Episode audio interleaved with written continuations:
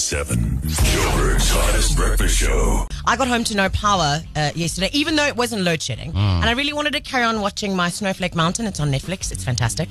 Um, where they drop a group of Gen Zs on a mountain to survive. Now, Simon, you and I will at least have gone to like camp. Remember in school they would take you to camp? Yeah. And you would have to do like obstacle courses Yeah, yeah. And make play. fire and stuff. Well, these kids have done none of that. and it is awful. And they cry all the time. And they can't keep anything clean. But it just made me think about how, like, we're really not so bad, us millennials. Really? If you put it into perspective.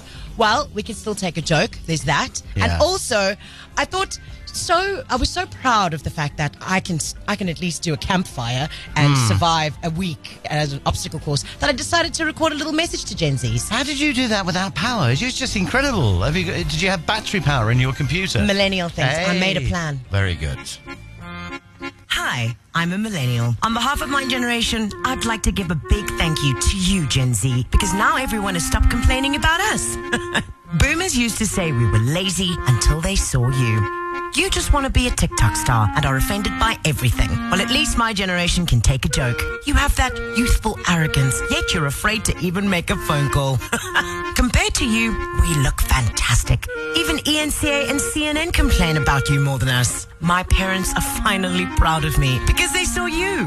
Too bad neither of us will ever afford a house, though. Joburg's hottest breakfast show. Weekdays 6 to 9 on Hot oh 1027.